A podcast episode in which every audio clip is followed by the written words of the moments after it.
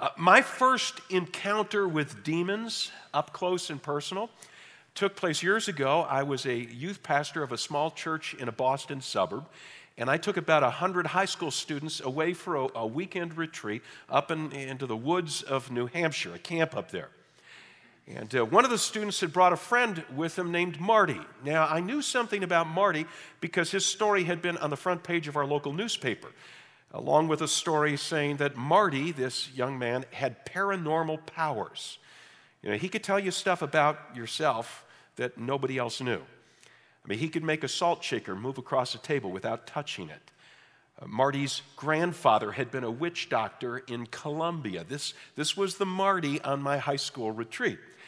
So I, I, began the first night and I gave a little talk on Christianity 101, how to begin a relationship with Jesus. And at the end, as I often do at Christ Community, I said, if you'd like to surrender your life to Christ, you know, here's how you do it. And then we closed in a time of prayer. And Marty was one of those students who had raised his hand and said, Yeah, I want to begin a relationship with Jesus. And so one of our volunteer leaders was praying with Marty and then got up and came over and said, Jim, some strange things are going on over here. I think you better get involved.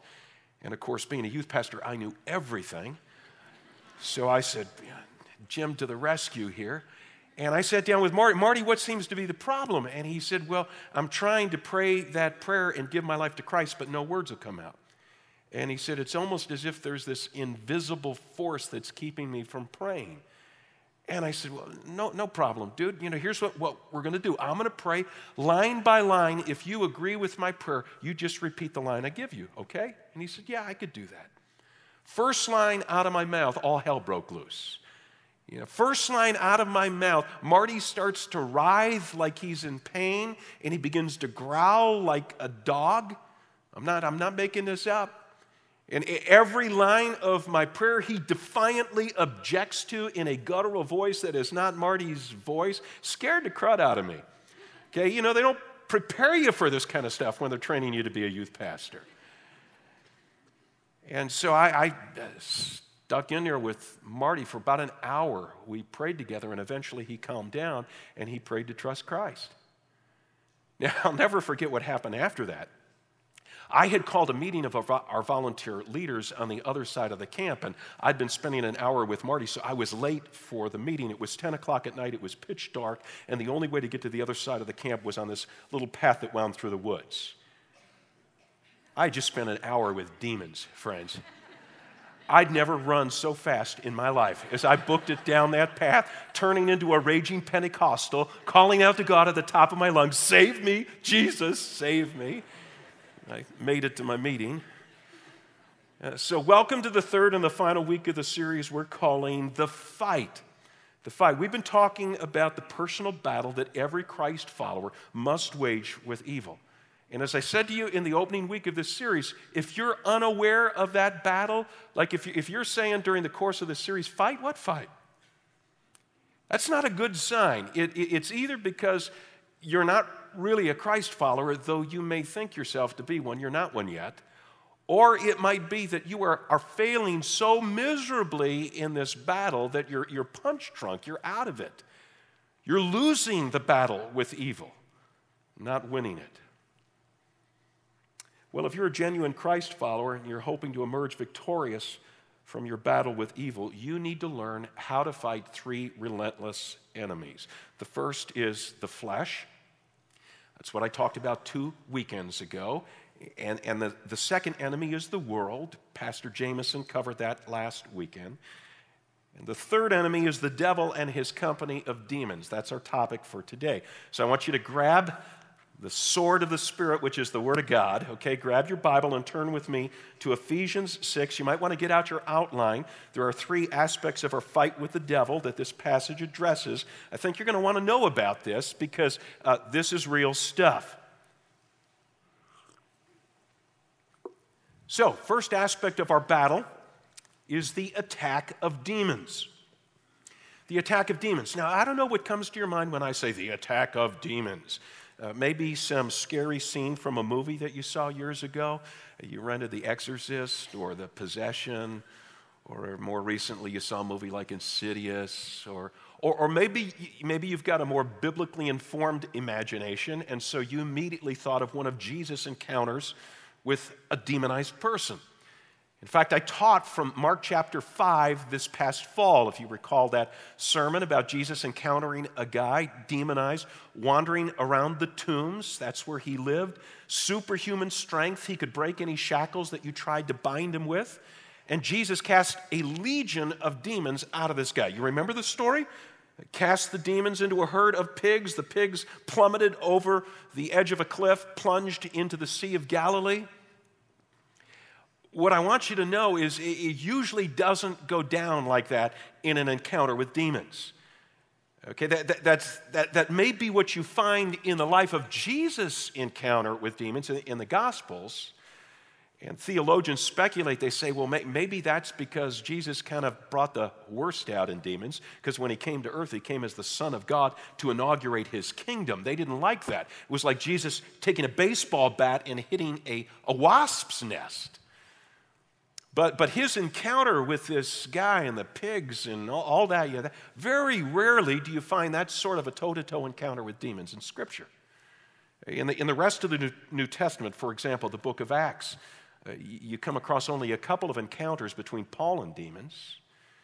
And then in Paul's New Testament epistles, the New Testament letters that we have a number of in, in our New Testament, you find no instruction at all from Paul about how to exorcise demons, how to cast out demons. So it's, it's rarely like the situation that I faced with Marty. It's most often far more ordinary. In fact, the passage we're about to look, look at in Ephesians 6 is the classic biblical text on how to battle demons, and there are no fireworks here. No fireworks. So, does that mean that, you know, demons don't really exist? Oh, no, they're real. D- does that mean then that they're, they're relatively harmless? Oh, no, they're extremely dangerous. Does it mean you don't have to worry about them? Just ignore them, they'll go. No, no, they're after you. So let's take a look at the opening verses of this scripture, verse 10 and following the attack of demons. This is what it looks like. Finally, be strong in the Lord and in his mighty power. Put on the full armor of God so that you can take your stand against the devil's schemes. For our struggle is not against flesh and blood, but against the rulers, against the authorities, against the powers of this dark world, and against the spiritual forces of evil in the heavenly realms.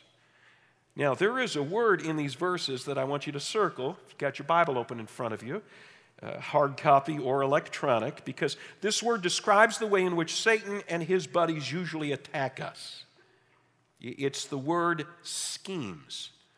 Now, do you see that at the end of verse 11? Paul says, Take your stand against the devil's schemes. In other words, the devil is crafty, he's a trickster. You see, he doesn't have the same magnitude of power that God has, and so he can't succeed at a frontal attack on God's people. He's got to resort to schemes. Now, on the one hand, this is good news. I mean, it, it's good news to be reminded that Satan is not God's equal. Satan is finite, God is, is infinite. Uh, Satan has a little bit of power, God is omnipotent. Satan can be one place at one time. God is omnipresent.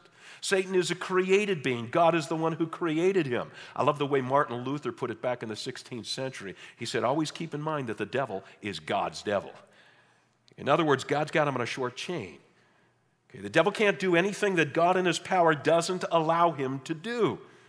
And furthermore, not only is God a bazillion times more powerful than Satan, Jesus Christ won a major victory over Satan at the cross. See, Satan thought he had killed God's son. Okay, we're done with him. And Jesus rose from the dead, conquering sin and death and hell.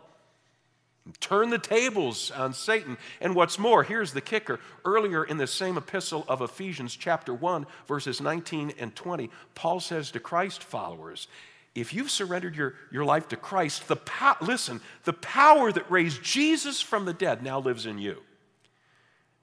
So, so you have all the power you need with which to battle Satan and demons in any and every situation. This is, this is why James in his New Testament epistle, James 4, verse 7, he says, just resist the devil and he'll flee from you. Just, just put up your dukes. See, that's the good news. Demons are no match for the power of Christ in us. But here's the bad news demons fight dirty. See, because they can't overpower you, they resort to schemes. Let me tell you about three of their schemes.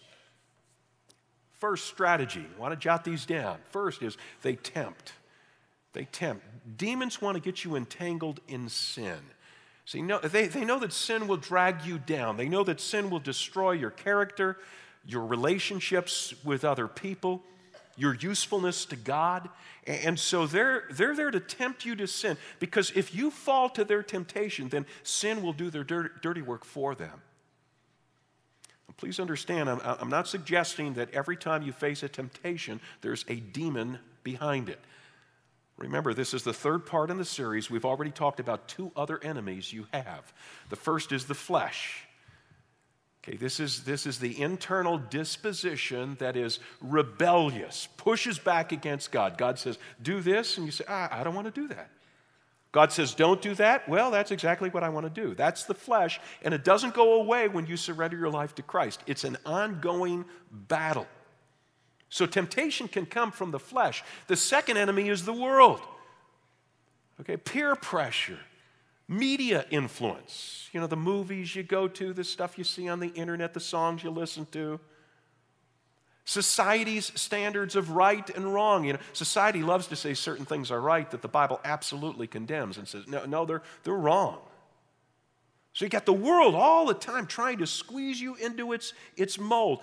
The flesh and the world are always tempting us. So don't assume the next time you're tempted that demons must be behind the temptation.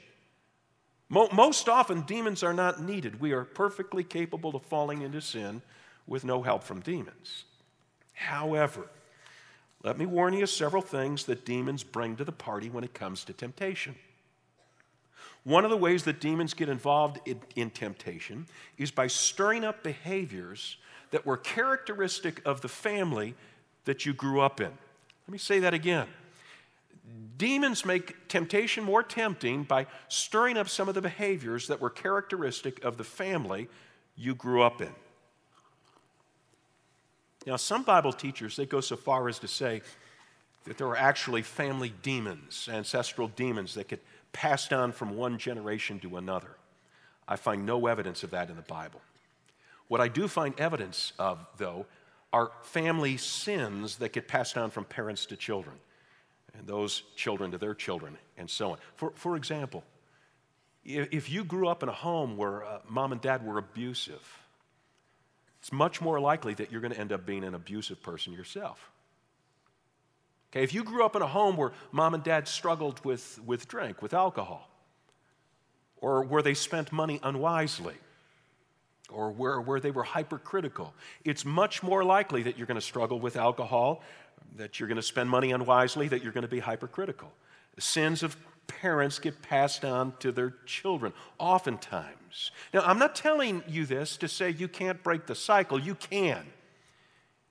And I would want that resonating you know, in, in your mind when you leave here today. If, if you look back on your family and you say, well, I could see some family sins that got, that got passed on, you can say, this is where they stop. The cycle gets broken with me.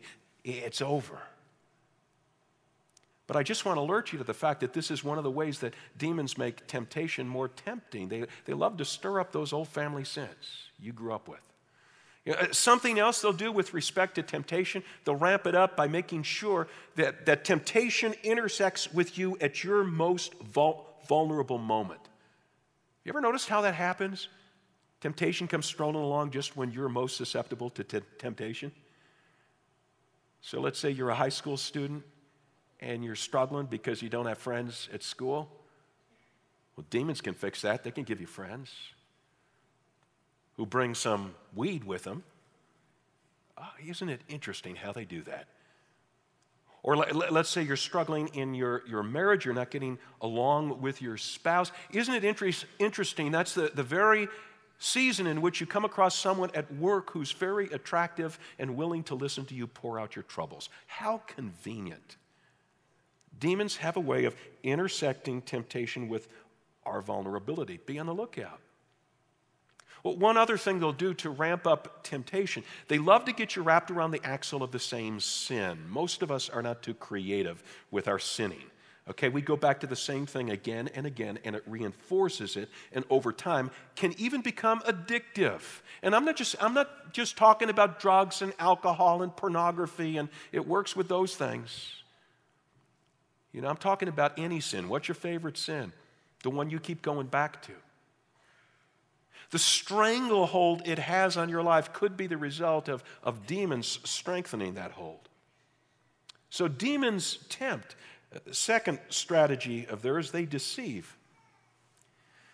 You know, Jesus says, John 8 44, he says, When the devil lies, he speaks his native language, for he's a liar and the father of lies. Now, what kind of lies will demons tell you? Well, to tell you that certain behaviors you're engaged in are not sinful, even though God's word says they're sinful. I run into this all the time. Well, I know the Bible says that, but. You know, they'll help you justify those behaviors.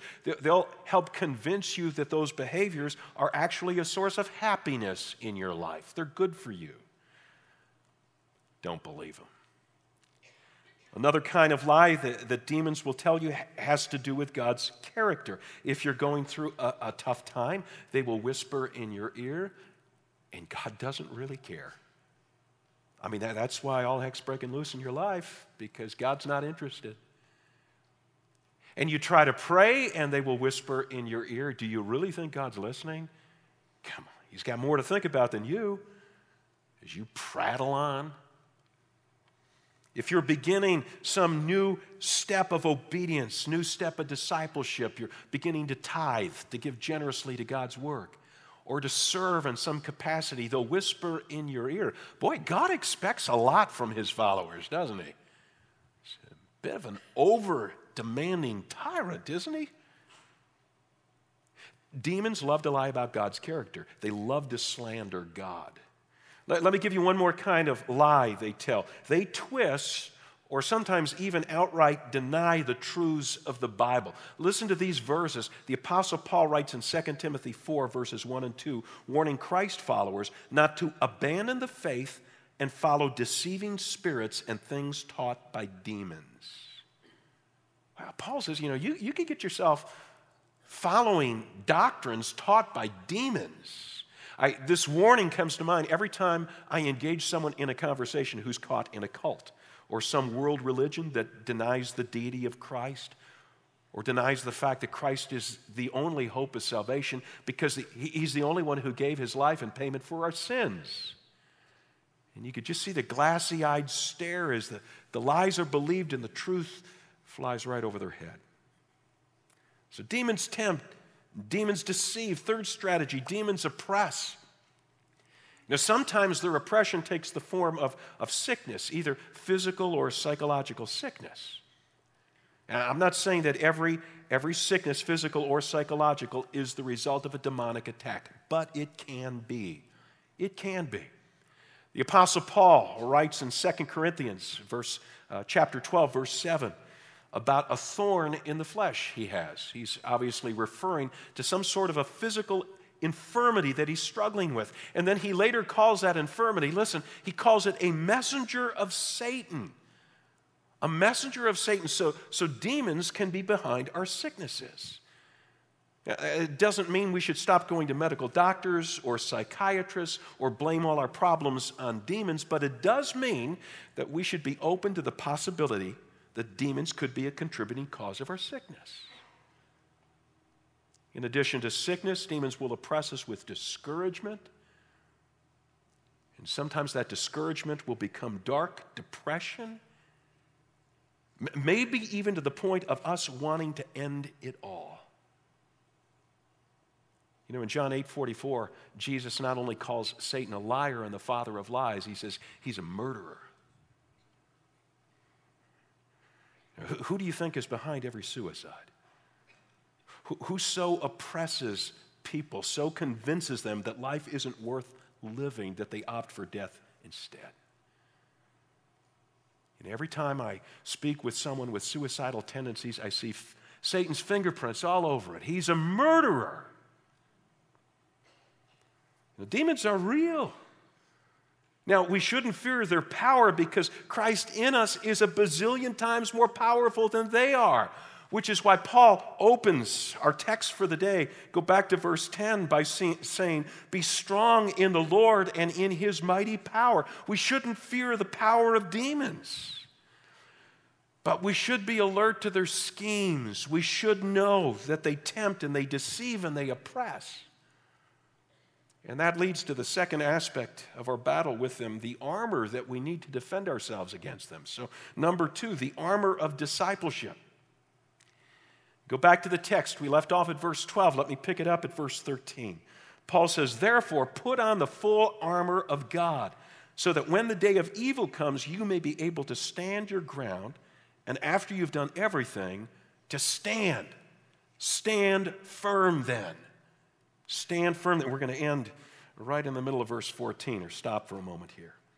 Now, isn't it interesting that after the opening verses of today's passage, passage, which describe the dangerous attacks of demons in our lives, Paul doesn't give us some formula now for casting them out. You know, Paul doesn't say, so grab a crucifix and wave it in front of them and recite the words of this incantation. No, he doesn't say, you look for a herd of pigs you could send them into you know, like Jesus did. Now, what does Paul tell us to do? In the scripture I just read to you, he says, Put on what? Say it. The armor, the armor of God. And in case you miss it, Paul actually says it, says it twice in this text, verse 11 and again in verse 13, which armor he then describes piece by piece in the verses to follow. There's something else he tells us to do here, though, that I want you to note, and that is to stand firm. Four times, Paul tells us to stand firm. One of the things I've taught you is if you want to make an observation what God's trying to say in a text, look for repeating words or ideas. So if you've got your own Bible, look at the middle of verse 11. He says, Take your stand. Then go to the middle of verse 13. Stand your ground. Then go to the last word of verse 13. What's the last word of verse 13? Call it out. Stand. First line of verse 14. Stand firm then. Stand, stand, stand, stand. Now, this doesn't sound too dramatic, does it? I mean, fight, fighting demons evidently doesn't look so much like a battle scene from Lord of the Rings.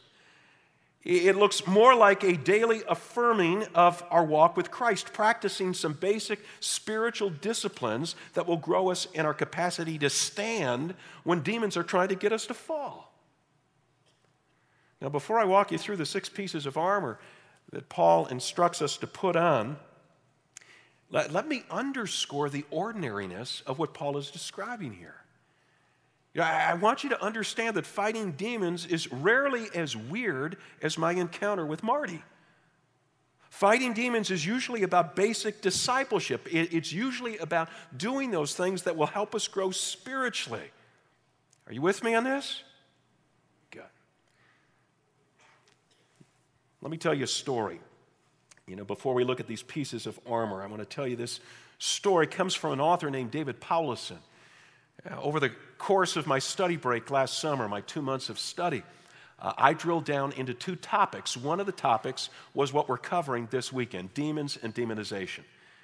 And so I spent a lot of time uh, reading books on the topic and digging into the Bible texts that cover demons and demonization, going online, watching video lectures by Bible scholars from around the world on the topic. I did my research. And I got to tell you, there's a lot of crazy stuff out there, even among so called evangelical Bible teachers. You know, there, there are some who see a demon behind every bush, and they'll, they'll give you a list of things to do. Like you got to call them out, you got to get them to tell you their name, you got to have this interrogation going on, and then put the cuffs on them, and then toss them out. This is the formula you use. But the only trouble was when I went back to the scripture, I didn't find any of that stuff in the Bible. You know, what I, what, what I found was something described by this guy, David Powlison, a much calmer, sort of approach to the whole deal. Now, Powlison, in his book, he tells the story of a friend of his who went to rural West Africa as a missionary in the 1980s. When he, he got there, he arrived to plant some churches, to train some pastors, and he became immediately aware of the fact that his Western rationalistic worldview was not the worldview of the people that he was encountering. Mean, he, he was engaging with people whose lives were filled with witchcraft and good luck charms, manifestations of bizarre voices, trance states. Many times he had this visceral sense that he was in the presence of demonic forces. And so this friend eventually decided to uh, adopt the approach of some fellow missionaries who made a big deal out of demon deliverance practices. Now, this calling out demons and casting them out. I mean, their motto seemed to be when in doubt, cast it out. Okay? And he tried this for a while and it seemed to work. But over uh, several years of practicing this, he, he began to be suspicious of the long term effectiveness of this approach. What, what he noticed was that the people who had demons cast out of them in this dramatic way uh, often didn't go on to experience transformation in Christ. The people who continued with Christ, the people whose lives changed for the good over time, were people who engaged in what he called more normal things. Say, normal like what? He said, well, normal stuff like Bible study you know, daily confessing sin, prayer, worship, fellowship, accountability, obedience. Normal stuff. See, if you want to be delivered from demonic attacks, try something normal. Try putting on the armor that Paul describes in Ephesians chapter 6. Try basic discipleship, practicing the spiritual disciplines that will grow you up in Christ. So let me take you through the pieces of armor, okay? Buckle up. Here we go. In fact, that's where we start. You buckle up. Verse 14, what's the first piece of armor? I'm going to ask you each time and you're going to call it out, okay? All four campuses, this is participative. Here we go. First piece of armor is the belt of truth. How do you put it on? You put it on by beginning to practice basic integrity, honesty. In relationship with other people, you stop lying, you stop exaggerating, you stop coloring the truth. You stop flattering to get people to like you. When, it comes to yourself, you start telling the truth to yourself about your sin on a daily basis. You start telling the truth to God, asking Him to forgive you. Instead of allowing sin to build up in your life, you're confessing it daily. That's what it means to put on the belt of truth. What's, what's the second piece of armor you find in verse 14? Call it out. Good, the breastplate of righteousness. Who do you think your role model is with respect to righteousness? Who is it? Come on, you could do better than that. Who is it? Jesus. You know that if you're in church and you're asked a question, answer Jesus and you'll be right most of the time, okay? It says Jesus is our role model. So you want to put on the breastplate of righteousness, make a study of Jesus. Surrender your life to Jesus, and then on a daily base, basis, the things that you note in his character, his faithfulness, his moral goodness, his kindness toward people, his joy, his self control, ask him to build those characteristics into your life. Third piece of armor, I'll give you this one because it's, Paul takes a whole sentence to say this, this in verse 15. Your feet fitted with the readiness that comes from the gospel of peace. Okay, I just abbreviate it. I call it gospel shoes. Okay, the gospel of peace is the good news that you can have peace with God, who your sins have held at arm's length. You can have peace with God by putting your hope and trust in Jesus, who died to take the penalty of your sin and now offers you forgiveness as a gift, new life as a gift. And when you tell others that good news, you're, you're strapping on your gospel shoes. When you pick up a Bible next weekend that you're going to give to a friend you've been praying for, you're going to be strapping on your gospel shoes. Okay? The next piece of armor, verse 16, piece number four, what's it called? Good, the shield of faith with which you can extinguish all the flaming arrows of the evil one.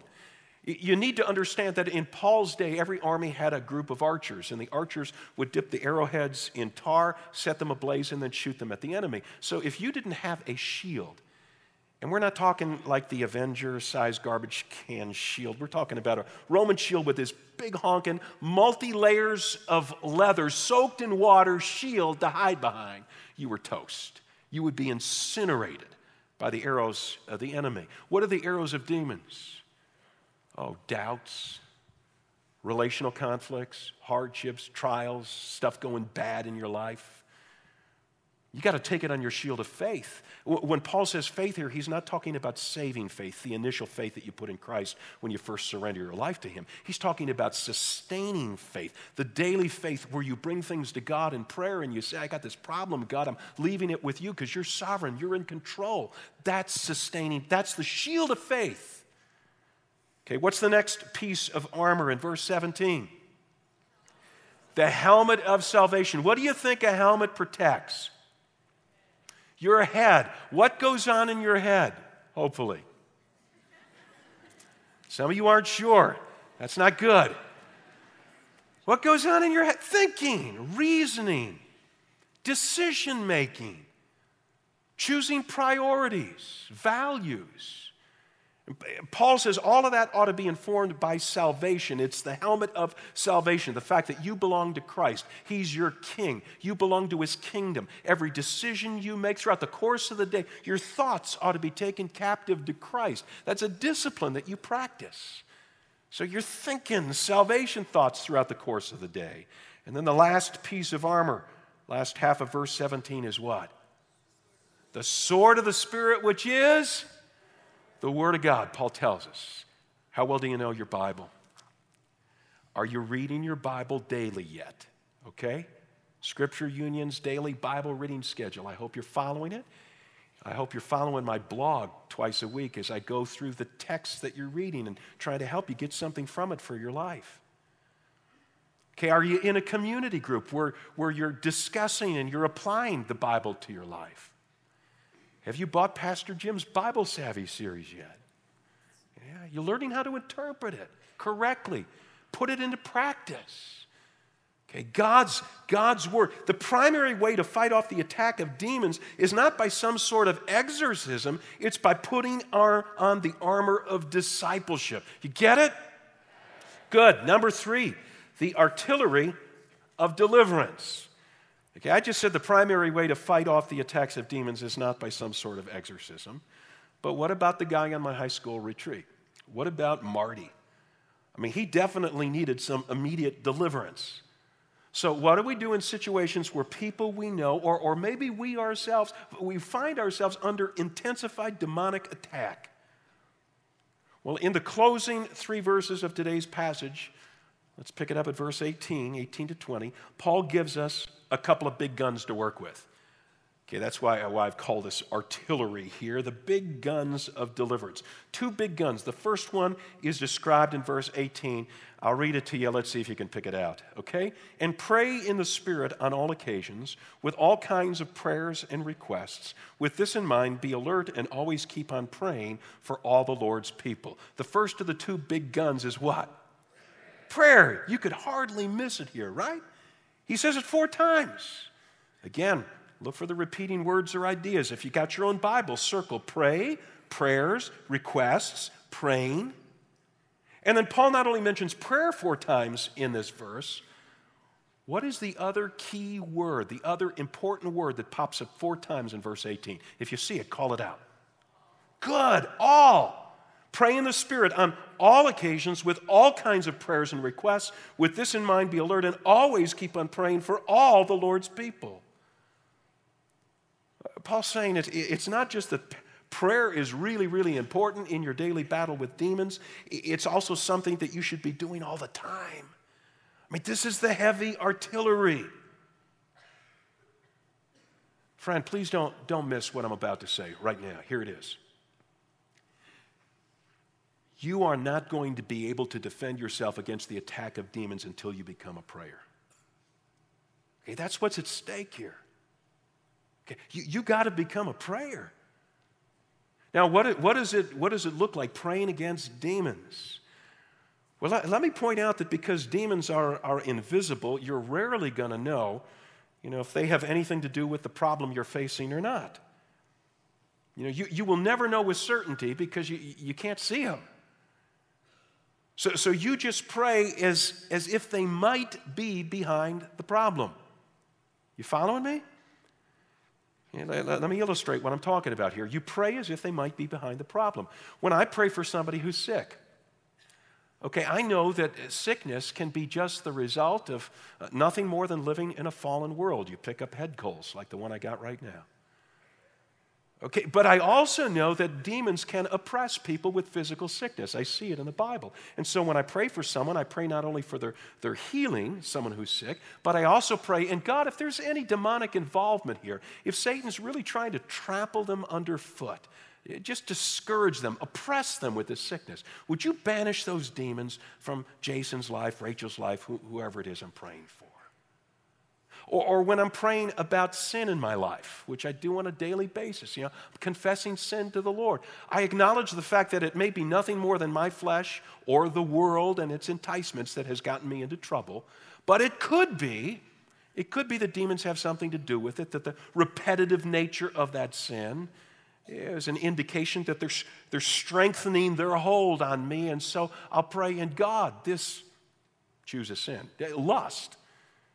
Okay, something you guys can identify with. God, this lust in my life, if it's more than just my flesh, if it's more than just the pressures of the world, if Satan's behind it, I ask you to break the stranglehold he has on me right now and empower me to walk in obedience to you. You following this? If I'm praying for a couple who's struggling in their marriage and they've come to me and they say, you know, we're, we're, uh, we're just feeling at this point it's best if we throw in the towel. Let's just admit defeat get a divorce and we'll move on. God wants us to be happy. We'll find somebody we could be happy with.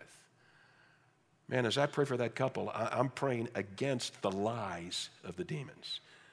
I'm saying, and oh, God, shut their ears to these demonic lies that are trying to get them to bail on their marriage right now instead of living out the covenant with your help and strength.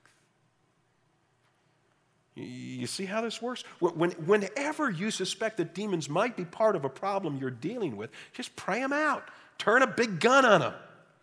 And just a footnote to this point. You know, some Christ followers, when they're praying against demons, they also choose to speak a word, a command to those demons, asking them to leave.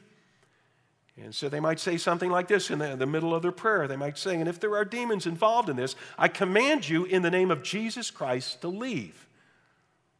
Now, th- this is okay to do this because Jesus has all authority over demons. He won that authority at the cross, which we're going to celebrate in a little bit here.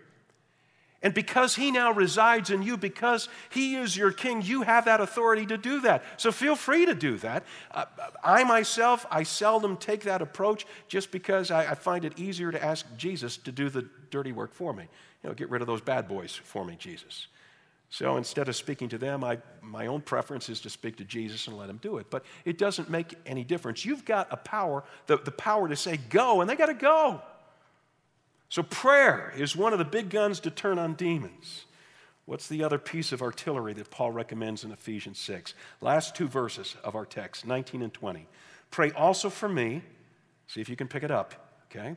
Pray also for me that whenever I speak, words may be given me, so that I will fearlessly make known the mystery of the gospel, for which I am an ambassador in chains. Pray that I may declare it fearlessly as I should. So, what's the other big gun that Paul alludes to in these verses? How do we put demons to flight? It's the gospel. We share the good news of Christ with others. The biblical word for this is, is evangelism. evangelism. Satan hates it when we talk to our friends about Jesus. Why? Because if we talk to our friends about Jesus and they choose to put their faith in Christ, they are delivered from Satan's control of their lives. Paul puts it this way in Colossians 1, verse 13. He says, God has rescued us from the dominion of darkness and brought us into the kingdom of the Son he loves. Did you, did you know there are only two kingdoms out there? There is the kingdom of darkness, the kingdom of Satan, and there is the kingdom of God's Son, Jesus Christ. You're in one kingdom or the other. Before you surrender your life to Christ, you belong to Satan's kingdom. Your friends who've never surrendered their lives to Christ are still there. And when you bring them the good news of Jesus, when you bring them a Bible this Christmas season in the Spread the Word outreach, you are on a mission to see them delivered from the kingdom of darkness and transported into the kingdom of Jesus Christ. This is, I'm not trying to be melodramatic, I'm trying to tell you what the Bible says in this regard.